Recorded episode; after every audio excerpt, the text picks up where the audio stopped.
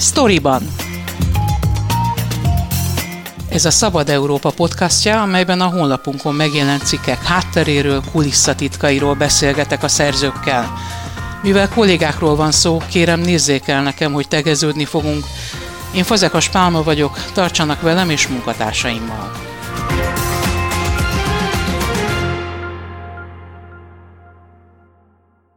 Keller Alánt Ákossal beszélgetek, aki korábban cikksorozatot közölt a közmédia állapotáról.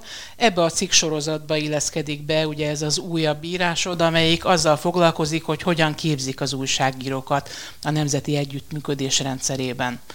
Állami milliárdokból honnan jön a pénz? Hát ez egy nemzeti tehetséggondozó non-profit KFT nevű cég, ami szervezi ezt a médiaképzést, ez a Petőfi Irodalmi Múzeum alá tartozik, tehát Demeter Szilárd ezért a felelős, és az elmúlt két évben két milliárd forintot kapott az ITM-től az a társaság azért, hogy megszervezze ezt a médiaképzést. Azt mondod, hogy az elmúlt két évben, az azt jelenti, hogy 2019 óta tart ez a képzés? 2019 őszén indultak az első csoportok, nyilván az előkészületek azok már elkezdődtek korábban. Nem sokat lehet erről hallani, hogyha nem nagyon verték volna ezt nagy dobra. Hát ez a titkol, titkolózás még mindig tart. Igazából 2019 nyarán Demeter Szilárd jelentette be, hogy szükség van újságíróképzésre. Ugye már van egy íróakadémiája a PIM-nek, ez a ahol ez az előretölt helyőrség, ami arckulatában és cégvezetésében egyezik ezzel a, az újságíróképzésnek a szervező céggel. És Demeter Szilárd akkor azt mondta, hogy első körben, most idézem, első körben alanyt és állítmányt egyeztetni tudó újságírókra van szükség, illetve olyanokra, akik képesek kisé tágabb horizonton belül valódi újságírást gyakorolni.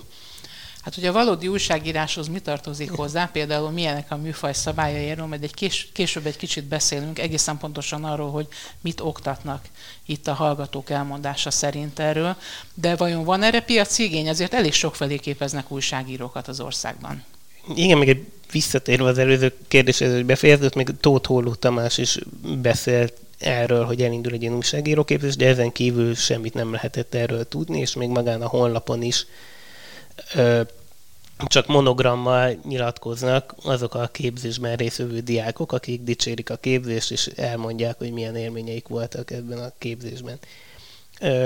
Tóth Holló Tamás, aki úgy tudom, hogy már nem tanított, de akkor a elején egy ilyen vezető tanár volt, ő ugye ma a Magyar Nemzetnek a főszerkesztője, és ő azt mondta, hogy piaci igények hívták életre ezt a kezdeményezést, mert hogy ő mint főszerkesztő azt tapasztalta a különböző szerkesztőségekben, nincs elég olyan fiatal, aki be tudna illeszkedni azonnal egy szerkesztőségi munkába. Itt idősebb, tapasztaltabb médiában már tapasztalattal rendelkező diákok is részt vesznek ebben a képzésben. Azok a diákok, akik innen kijöttek ebből a képzésből, vagy benne vannak, és gyakornoki helyet kaptak, ők kivétel nélkül vagy a közmédiában helyezkedtek el, vagy a Cashmanhoz tartozó valamelyik médiumban van, aki határon túli magyar médiában dolgozik. Igen, illetve tudok két olyan diákról is, aki Magyar Tudományos Akadémiától elvett kutatóhálózatok, kutatókat összefogó ötvös órán kutatóhálózatnak a kommunikációs osztályán helyezkedtek el. Ha megnézzük ennek a pénzügyi hátterét, körülbelül mennyit szántak rá, azt lehet-e tudni? Milliárdokról beszélünk. Hát két milliárd forint, ugye a, a idén évelejéig zárult le ez a támogatás, ez az, hogy idénre mennyit kaptak, azt nem tudjuk, mert ezek a beszámolók még nem nyilvánosak.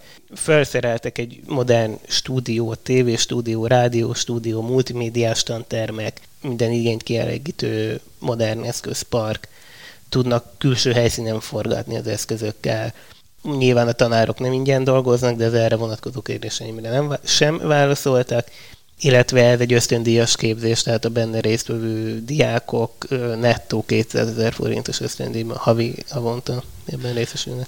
Volt is ebből egy kis félreértés, hogyha jól értettem a cikkben, ugye? Mert például volt olyan diák, aki ezt munka mellett csinálta volna meg, és mint hogyha eredetileg arról is lett volna szó, hogy ezt lehet munka mellett Igen. végezni. Aztán utána ezt elutasították, mondván, hogy ez egy ösztöndíjas képzés, nem fér bele, hogy mellette dolgozzon. Igen, ez inkább a, nekem a szervezetlenségre utal, meg arra, hogy úgy kezdték el, hogy nem gondolták végig, hogy egy ilyen képzés mivel jár, mit akarnak pontosan, és mit várnak el a diákoktól. A legtöbb panasz az erre érkezett, legalábbis akikkel én beszélni tudtam, és igen, a többen voltak, hogy azt mondták nekik, hogy csak hétvégén lesz, vagy csak délután, hogy nyugodtan el lehet vállalni munka közben, és akkor ez így elcsúszott, kitágult, másnap is lettek órák, és akkor kiderült, hogy ez nem feltétlenül összeegyeztethető mindenkinek a munkájával. Több diákkal beszéltél, ahogy említetted is. Mit mondtak például a felvételi követelményekről? Kellett motivációs levelet írni, önéletrajzot, és ezt követte egy szóbeli, volt, aki ugye személyesen tudott szóbelizni, volt, akinek Skype-on keresztül ugye a Covid miatt nem tudtak, és ott volt ilyen felvételi beszélgetés, meg ott kaptak helyben ilyen feladatokat, amiket meg kellett oldani. Érzékelték-e például azt, hogy elvárás egy eh, kormánybarát eh, attitűd? Hát akikkel én beszéltem, ők azt mondták, hogy ugye amikor jelentkeztek, mielőtt jelentkeztek, próbáltak egy kicsit utána nézni, és látták, hogy benne van a nevében, hogy nemzeti, és látták, hogy állami pénzből működik, és akkor innentől már tisztában voltak azzal, hogy hol vannak, illetve rákerestek azokra a nevekre, amikre rá tudtak, és hogy azok az emberek nagy részt a közmédiából jönnek. Említsünk is meg egy pár nevet, kik azok, akik ott tanítanak? Hát a honlapon ott csak a különböző szakoknak az úgynevezett szakvezetői ö, vannak fönn. Ők mind nagy részt közmédiás vagy kesmás múltal, hogy jelennel rendelkeznek. Ö, ugye a Gulyás László ismert sportriporter, a sport ö, újságíró szaknak a vezetője, aztán ö, Horváth Ágnes Kossuth Rádió, aztán a Német Miklós Attila ő sokáig, ugye egy évtizedekig a Kossuth Rádiónál dolgozik, dolgozott, dolgozott az Echo TV-nél is. Érdemes megemlíteni Púsa Árpád nevét, aki most a MediaWorks-nél dolgozik, és ő a főszerkesztője annak a újság családnak, amit a MediaWorks indított azokon a vidéki városokban, ahol ellenzéki győzelem született a 2019-es önkormányzati választásokon, ez egy ingyenes újság. Nagy Zoltán, ő a Magyar Nemzetnél rovatvezető, Rácria az MTI-nél rovatvezető, illetve az ilyen jogi tananyagot azt Májer Erika adja át, aki ennek a Magyar Nemzeti Média Szövetségnek az alelnöke. Beszéljünk egy picit a a képzésről. Ugye a diákok mit mondtak neked erről? Nagyon érdekes dolgokat lehet erről olvasni a cikketben. Például az egyik úgy fogalmaz, hogy soha nem volt szó arról, hogy eh, kiegyensúlyozottnak kell lenni. Igen, hát egyrészt azt mindenki elmondta, hogy azért tanultak hasznos dolgokat. Hogy néz ki egy hír, hogy kell hírt szerkeszteni, vagy olyanokat, hogy nyilván itt képzéstől függően, hogy milyen egy jó riport, vagy tévések, rádiósok, a beszédtechnikát, hogy a hasznos volt nekik, és abból sokat tanultak. Tehát, hogy van, van, van ilyen része, meg magazinos anyagot csinálni, azt is az elméletét elmondták jól. De hát szemben voltak hiányosságok, elméleti szinten és gyakorlati szinten is. Ennek az egyik része ahhoz köthető, hogy átgondolatlan volt a képzés, és nem találták ki azt, hogy hogyan tudnak alkalmazkodni az oktatók ahhoz, hogy eltérő tudásszinten érkeznek a diákok. Nem volt tiszta az elvárási rendszer, hogy mit várnak el tőlük, és amire gondolom a kérdéseddel utalni akartál, ezek a politikailag érzékeny témák, hogy hogy kell a közéleti anyagokhoz hozzányúlni. Itt egyrészt az volt, hogy a hírfeldolgozást az MTI hírek feldolgozása jelentette, amiről ma már tudjuk, hogy én is írtam erről a Szabad Európán, hogy nem objektív, itt nem merül föl soha az, hogy egy kormánypárti nyilatkozat mellé tegyenek oda egy ellenzéki nyilatkozót, vagy hogy keressenek meg kormánykritikus hangokat, hogy másik oldalról bemutatni egy politikai eseményt. és volt olyan csoport is, ahol azért ennél határozottabban érvényesült a kormány pártiság. Ugye hát volt, aki úgy fogalmazott, hogy finoman be lehetett tenni kormánykritikus anyagokat a, az anyagainkba, és hogy ezért soha nem szóltak. Ezt ugye nálam idősebbek azt mondják, hogy ez az ilyen tipikus kádárkori attitűd, hogy a sorok között olvasás, és hogy azért finoman lehet utalgatni, de azért ne nagyon konkrétan, és volt, ahol azért ennél konkrétabban érvényesültek ilyen elvárások, hogy például a külügyminiszter teljesítményét dicsérő cikket kellett írni, vagy lejáratú anyagot ellenzéki politikusról, vagy amikor már a diákok gondolom valamennyire trenírozva voltak, akkor úgymond kvázi elhallgatni a Szájár Józsefnek a, igen, a Szájár Józsefnek a botrányát, és helyette inkább a, a előző napi Fradi meccsről beszéltek, mint fontos eseményről a héten. Volt, aki arra panaszkodott, hogy nem vártak el semmiféle kreativitást, önállóságot, hanem egyszerűen csak kiadták a feladatot, megmondták, hogy mit, hogyan, hány perc, vagy hány Igen. sor. Ez jellemző volt egyébként? Az ötleteket mennyire díjazzák? Hát ezt nem tudom, ez nyilván tanárfüggő. És van olyan tanár, akit dicsértek, van, akit kevésbé. Nekem az jött le, hogy akit dicsértek, és akivel elégedettebb voltak, azok inkább az ilyen technikai dolgokat ö, adták át, és amilyen képlékenyebb, vagy ne, ö, érzékenyebb lehet, ott, ott érvényesültek ezek az elvárások. Mi volt a benyomásod a jelentkezőket, mi motiválta, miért mentek erre a képzésre? Hát ö, érdekelte őket a média, a újságírás, vagy azért, mert abban akarnak elhelyezkedni a jövőben, vagy már dolgoztak a médiának egy részében, és szélesíteni akarták a tudásukat. Ez eh, másfél évig tart ez a képzés, ugye? Vagy még ez sem teljesen biztos, hogy mikor lesz vége? Itt is volt némi bizonytalanság, I- hogy hány hónapra hirdették meg. Igen, ezek a, a diákok, akikkel beszéltem, ők úgy vágtak bele, hogy nem tudták, hogy meddig fog tartani, és hány fél éves a képzés.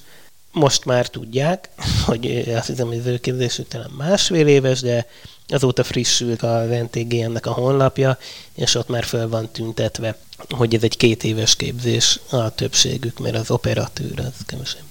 Próbáltam beszélni velük, hogy kérdést kapjak, választ kapjak az ilyen kérdésekre, hogy hányan vannak, ők hogy látják egyébként egyáltalán ezeket a kritikákat, amiket bizonyos diákok megfogalmaznak, hogy mennyi pénzt kapnak a tanárok, mekkora volt a túljelentkezés, hányan végzik el ezt, van egyáltalán akkreditációja ennek a képzésnek, és semmiféle választ nem kaptam erre. Telefonon, e-mailben próbáltam elérni őket, üzenetet hagytam, írtam a PIM-nek, ők is azt mondták, hogy nem ők illetékesek, de majd továbbítják a kérdéseimet. Ki, ki illetékes, hanem a PIM, hiszen az ő fennhatósága alatt működik az a non-profit Kft., amelyik ugye a képzés felett. Erre nem tértek ki, de én beadtam egy közérdekű adatigénylést, és most várjuk, hogy arra reagáljanak. Miért tartod ezt problémásnak? Problémásnak tartod a, a képzést magát, a formáját, vagy pedig azt, amilyen körülmények között ez indult? Hát az átláthatatlanság szerintem a legnagyobb probléma. A, ez a titkolózás, hát olyan szintű a titkolózás, hogy amikor én elkezdtem érdeklődni a, a diákoknál, akkor Gáspár Kinga, aki hát a képzésért felelős személy, küldött egy kör e-mailt minden diáknak, hogy ne nyilatkozzanak, minden megkeresést továbbítsanak neki, mert hogyha ők nyilatkoznak, akkor a szerződésszegésnek minősül. Na most szerintem mindenhol fontos az átláthatóság, különösen a médiában, meg az újságírásnál egyrészt, és ez teljesen értetetlen, hogy még a diákok kilétét is titkolják, de hát szerintem ez teljesen ellentétes azzal, amiről az újságírás eleve szól. Másrészt meg, hogy állami pénzből működik ez az egész, és látjuk, hogy teljesen egyoldalú az, a, ami a zajlik, és hogy csak a nagyon kormánypárti médiumoktól vannak ott nagy részt oktatók, és hogy a piaci elvárások, mivel indokolták ennek a képzésnek a létrejöttét, az, az tulajdonképpen a kesma és a közmédia igényeit jelenti. Keller Alán Tákossal beszélgettem, aki arról írt újabb cikket, hogy a Nemzeti Együttműködés rendszerében hogyan képzik a jövő újságíróit. Köszönöm szépen! Köszönöm szépen!